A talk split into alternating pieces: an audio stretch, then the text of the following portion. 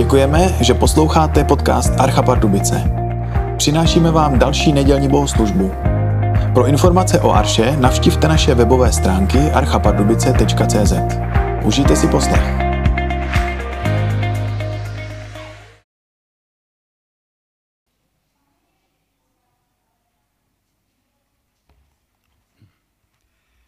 Budeme číst eh, z Janova Evangelia ze 17. kapitoly od prvého verše.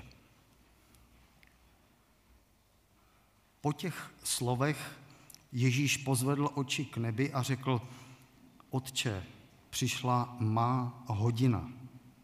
Oslav svého syna, aby syn oslavil tebe.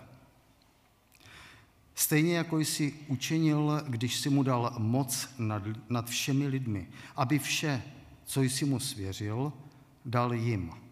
Život věčný. A život věčný je v tom, když poznají tebe, jediného pravého Boha a toho, kterého jsi poslal, Ježíše Krista. Já jsem tě oslavil na zemi, když jsem dokonal dílo, které jsi mi svěřil. A nyní ty, Otče, oslav mne svou slávou, kterou jsem měl u tebe dříve, než byl svět. Zjevil jsem tvé jméno lidem, které jsi mi ze světa dal. Byli tvoji a mě jsi je dal a tvoje slovo zachovali. Nyní poznali, že všecko, co jsi mi dal, je od tebe. Neboť slova, která jsi mi svěřil, dal jsem jim a oni je přijali. V pravdě poznali, že jsem od tebe vyšel a uvěřili, že ty jsi mě poslal. Za ně prosím. Ne za svět prosím, ale za ty, které jsi mi dal, neboť jsou tvoji. A všecko mé je tvé. A co je tvé, je moje. V nich jsem oslaven. Již nejsem ve světě, ale oni jsou ve světě. A já jdu k tobě. Otče svatý, zachovej je ve svém jménu, který jsi mi dal. Nechcou jedno jako my.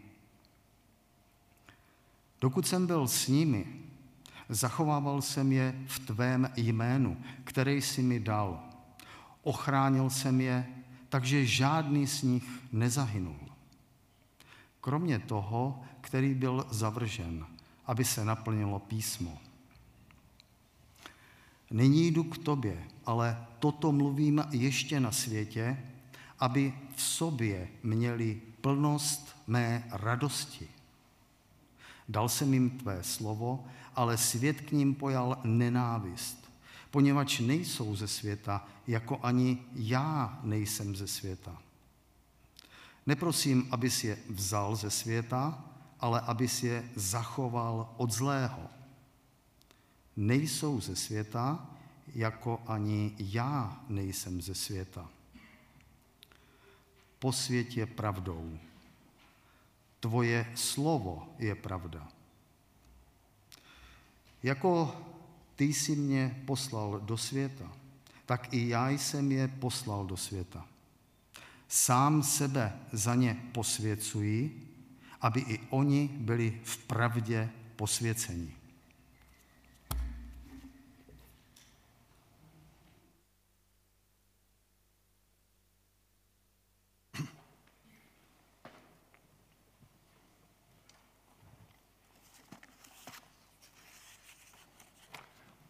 Dobrý nedělní den i ode mne pro vás, kdo jste tady v Arše, i pro vás, kdo se díváte na obrazovku. Abych nezapomněl, nejdřív vám chci vyřídit pozdrav z brněnského sboru Církve bratrské Betánie, kde jsem si ho minulou neděli vyžádal. To druhé, obvykle v jarním a letním období nosím na bohoslužby světlý oděv. Dneska mám černý, abych vyjádřil aspoň takovou formou svoje rozhořčení a bolest pro Ukrajinu. A to třetí je biblický pozdrav. Jako obvykle vám přeji tolik potřebnou boží milost a tolik potřebný boží pokoj od Otce našeho i Pána Ježíše Krista.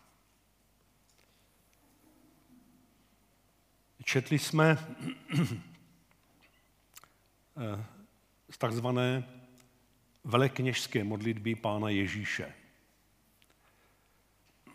Proč? Poslední dva roky byl náš pohled vzhůru často srážen pandemií.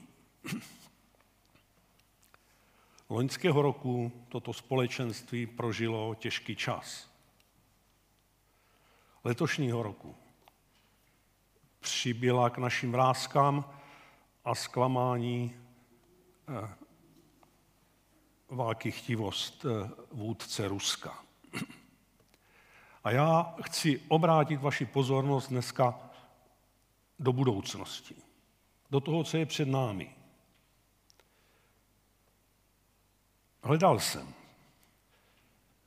protože na budoucnost se zpravidla zaměřujeme na konci svých dopisů nebo mailů nebo nějakých sdělení, tak já jsem prošel všechny epištoly a díval jsem se, co pisatelé epištol píšou na konci.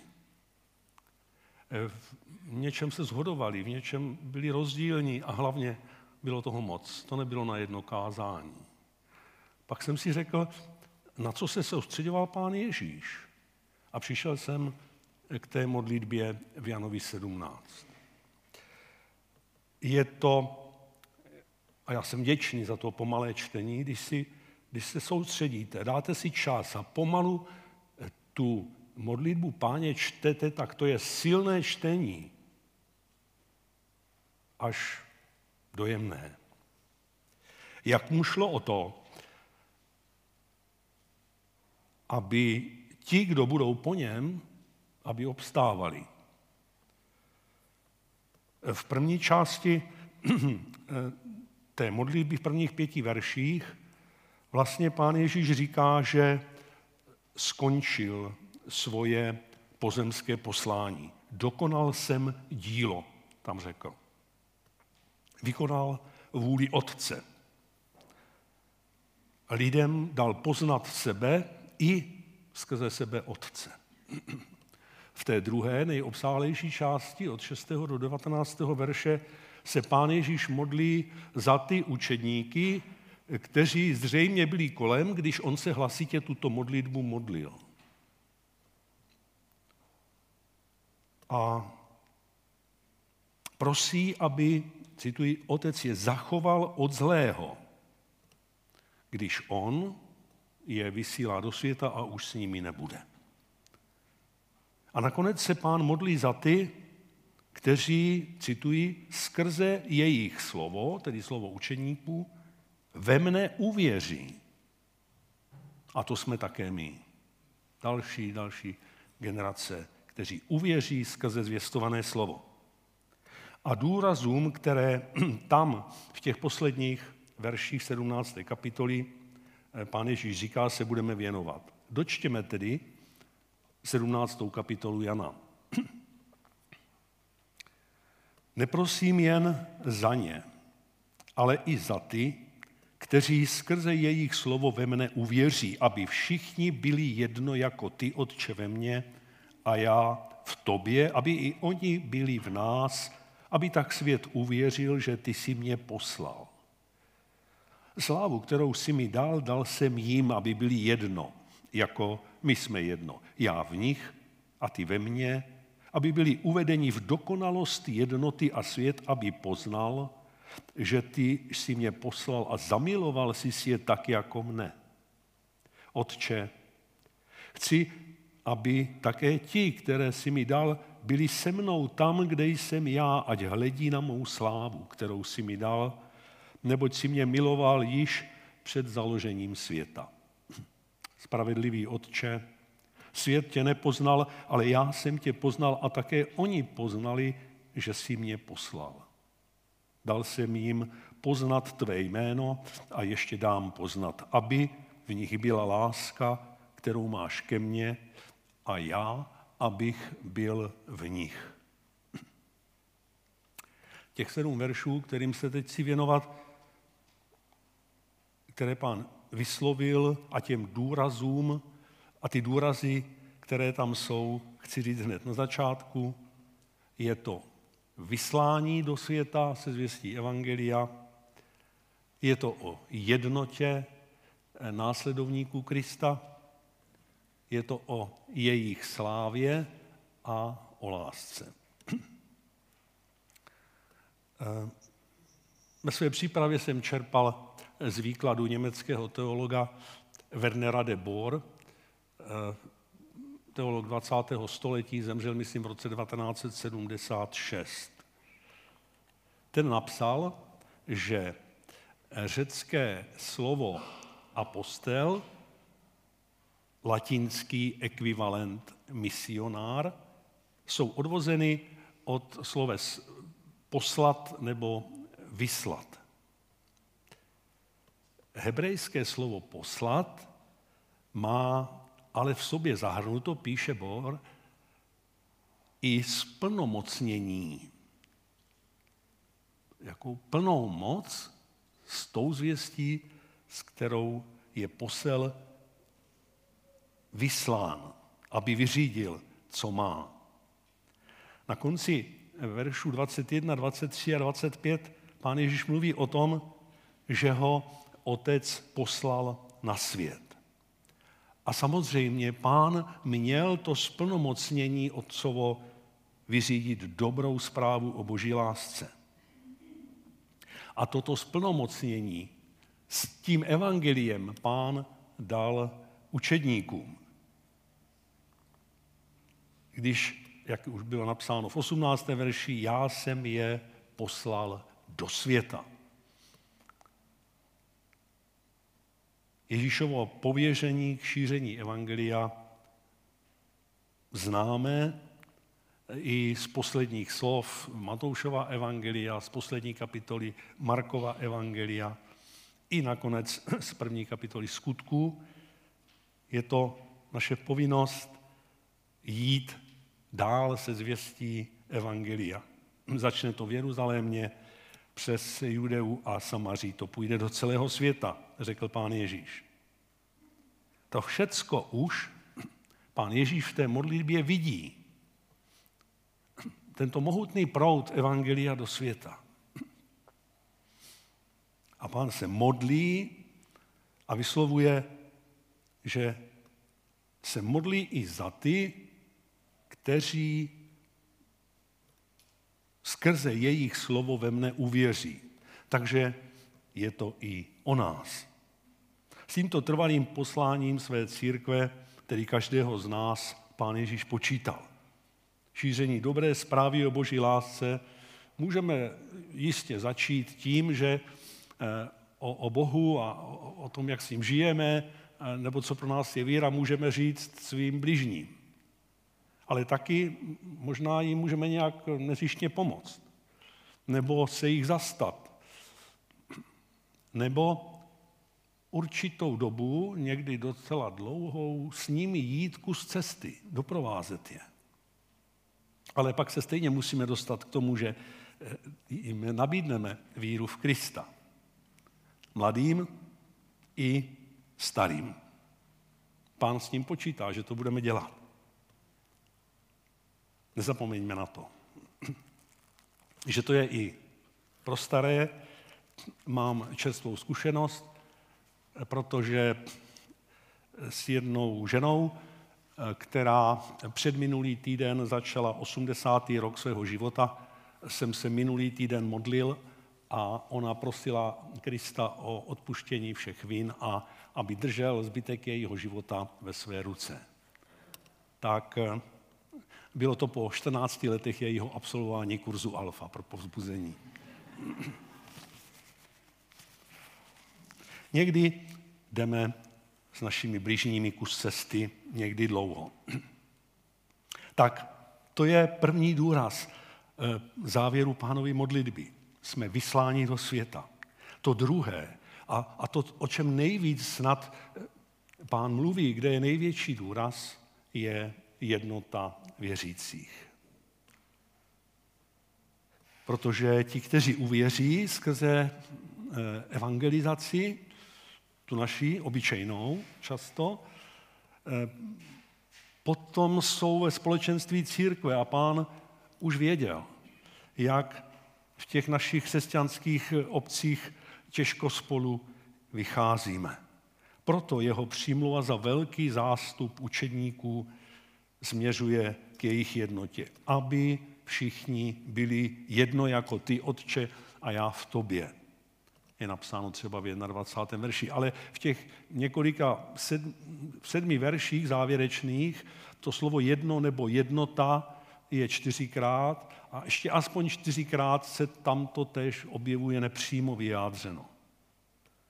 Že nejde o jednotu organizační, to toho se asi nemusíme nějak zastavovat, to je nám jasné, ale ono dokonce nejde asi ani o naši jednotu názorovou v tom smyslu, že všichni stejně porozumíme všem důrazům, které čteme v Biblii.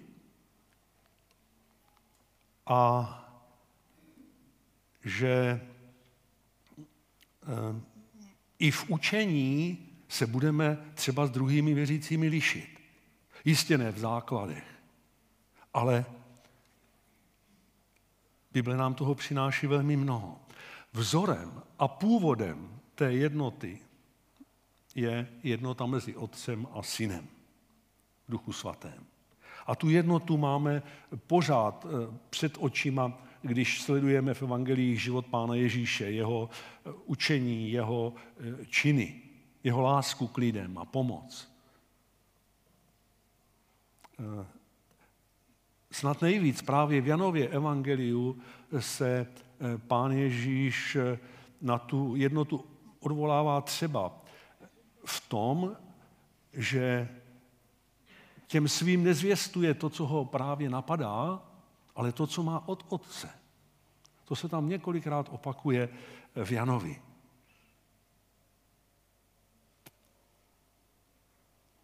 Ta jednota tomu druhému, s kterým třeba nemám úplně stejný názor, se projevuje ale v tom, že mu dávám svobodu, aby mohl si myslet to, co vidí například v písmu za správné, podstatné a jak tomu rozumě. Akceptování rozdílu je další součástí té eh, jednoty, kromě svobody.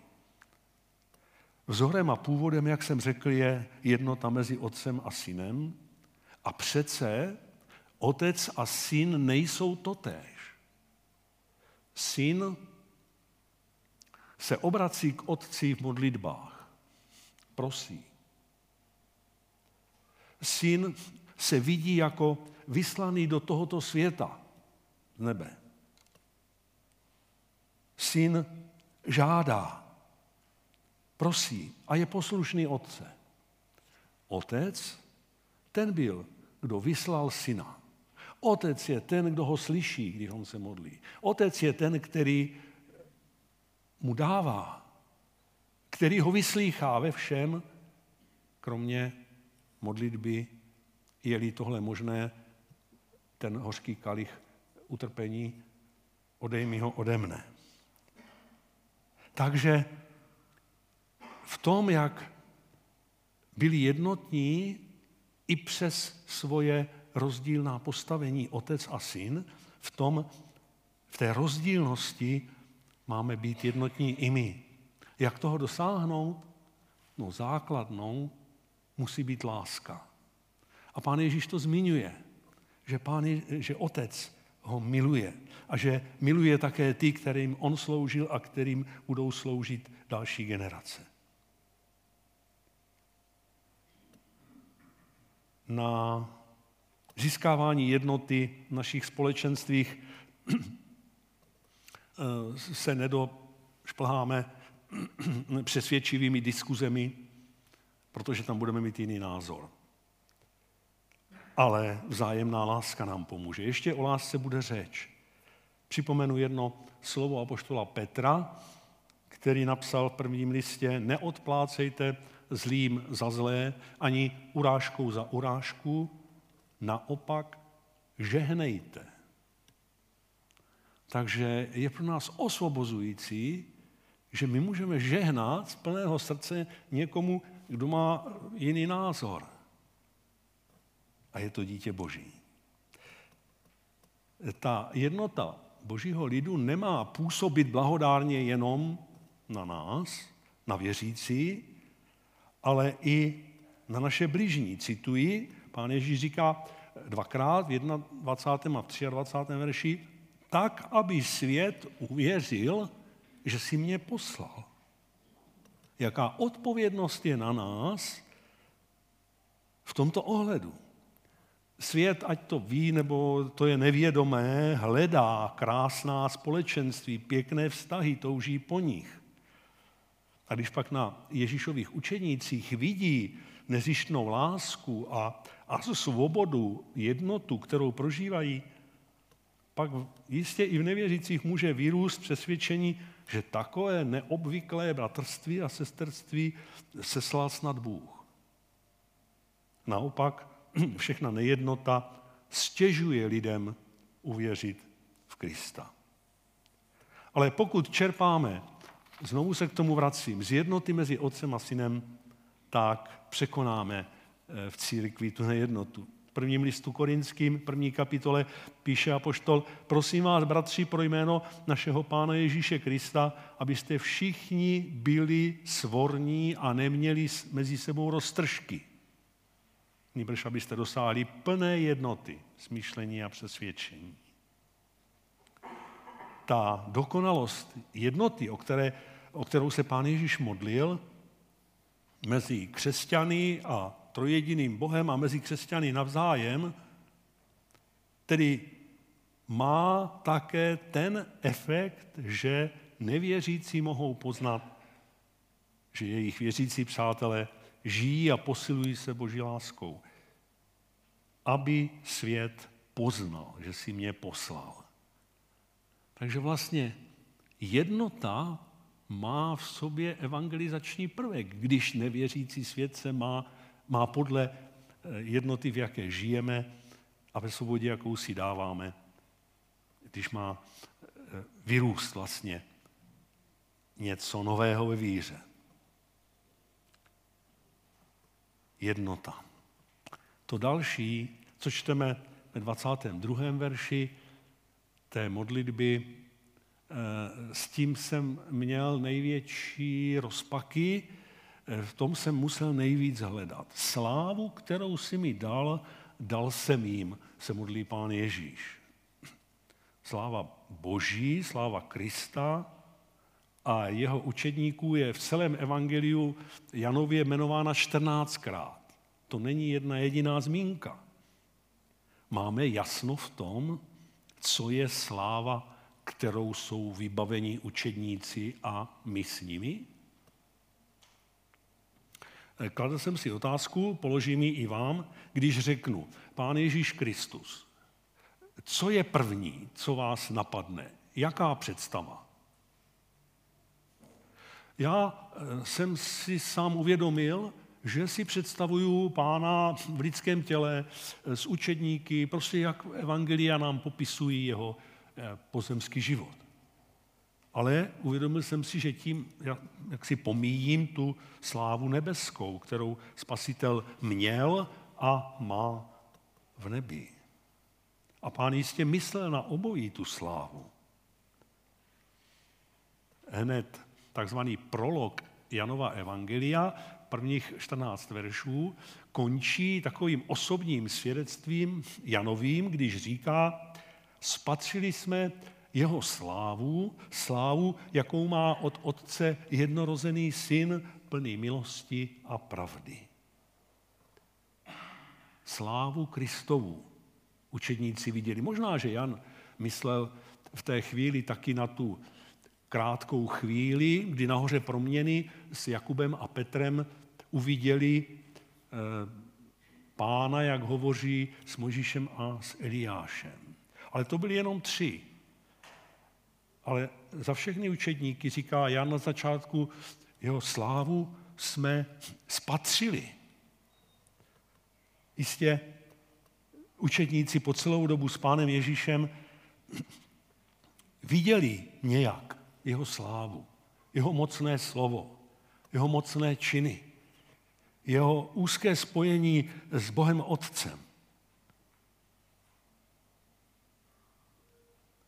Když jsem hledal, co všecko spadá do té slávy, nebo jak si ji prakticky uvědomit, že ta sláva, kterou pán měl a má, patří i nám, nebo aspoň její odlesk, tak jsem zrovna telefonoval s jednou sestrou, která má eh, velmi, velmi dobře zná Bibli a, a je plně Bohu oddaným dítětem. A ona má někdy eh, eh, myšlenky, pohledy, které mě nenapadnou a tak jsem, jsme spolu telefonovali a já jsem mi říkal, podívej, já teďka tady o tomto slově přemýšlím, co je pro tebe sláva učedníků. Ona si ten text přečet, ten telefonát byl docela dlouhý, ehm, přečetla si ten text a po chvíli říká, zapsal jsem si to, naše sláva je v tom, když spolupracujeme s Kristem, který je plný slávy. Tak třeba takhle to vyjádřila. A mohli bychom o tom eh, dál ještě dlouho mluvit, ale já chci říct, že na těch učednících, když byli zmocněni Duchem Svatým o letnicích, tak bylo přece jasně vidět ta proměna, novost života a sláva, která byla ve zvěstování, v mocných skutcích, které konali eh, v atmosféře lásky, která mezi nimi byly, byla. Slávu, kterou, jsem jim, kterou si mi dal, dal jsem jim, říká pán Ježíš. Je sláva Boží vidět na našich životech? Moje manželka už je to mnoho let zpátky, když si se vyjádřila o jednom křesťanovi asi takhle. To byl svatý člověk. Na jeho životě jsem viděla, co to je svatý nebo posvěcený život, říkáme. Posvěcený život to je život se slávou Boží. Jak nás vidí naši blížní? Přeji vám i sobě, abychom žili Kristovu slávu. Abychom tak jednali, smýšleli, abychom sloužili jako pán.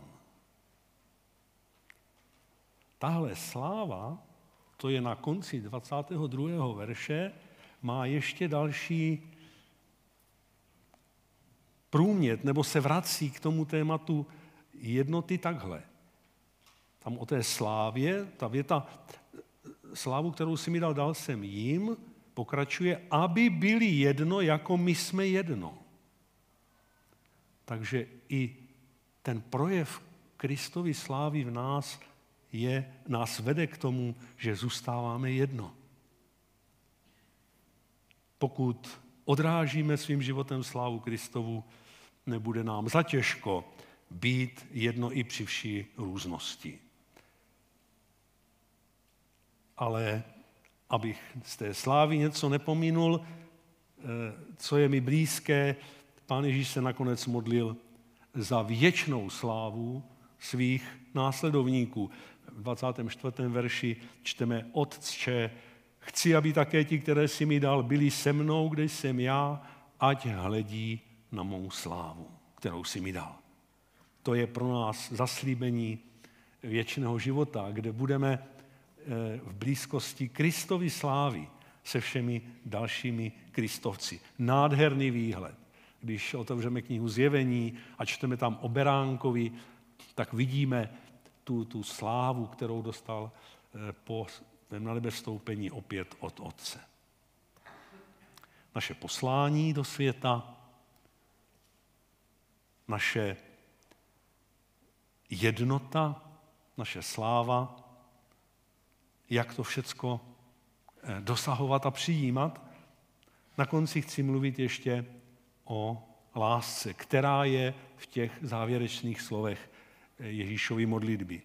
V 26. verši je napsané, dal jsem jim poznat tvé jméno a dám ještě poznat, aby v nich byla láska, kterou máš ke mně a já, abych byl v nich. Už předtím, 24. verši, eh, se pán Ježíš modlil a říká, otci, miloval si mě již před založením světa. A o učednících říká v 23. verši, zamiloval si si je tak, jako mne. Eh, chápeme to tak, jak to tady pán Ježíš říká, že otec, tak jako miloval jeho, si zamiloval i nás, že tam je rovnítko, zamiloval si si je tak jako mne. Všecko pozitivní v církvi, ale i ve světě. Všecko pozitivní, co buduje jednotu, co nám dává slávu, co nás vysílá s evangeliem do světa. To všecko je založeno na boží lásce. Veznáme 1. Korinským 13 je napsáno, kdybych měl dar proroctví, rozuměl všem tajemstvím a obsáhl všechno poznání, ano, kdybych měl tak velikou víru, že bych hory přenášel, ale lásku bych neměl, jak to končí? Nic nejsem, ano. Bez lásky, když eh, chceme svůj pohled zaměřovat do budoucnosti, bez lásky je naše budoucnost nemyslitelná, tedy rozhodně ne světlá. Žel, že slovo láska je dneska tak znehodnocené a, a i v církvi často teoretické, jakoby mělké. To nemá být. Tak já radši řeknu příklad, který jsme četli taky už kdysi před lety v denním čtení. Do e, pěkného vztahu dvou křesťanských přátel padl stín. Jeden z nich se dozvěděl, že ten druhý ho, eh, o něm zle mluvil. Tak zašel za ním, tedy to je dobrá cesta, zašel za ním a řekl, prosím tě, řekni mě upřímně, co si myslíš, že jsem udělal špatně. Snad mě to pomůže příště, abych to neudělal.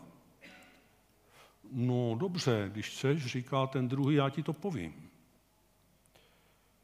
Tak se k tomu posadili, a ten první ještě říká, než ještě, prosím tě, začneš, pojďme se pomodlit, abych mm, nejenom hlavou, ale i srdcem přijal to, co se mu dělá špatně a byl ochoten to napravit.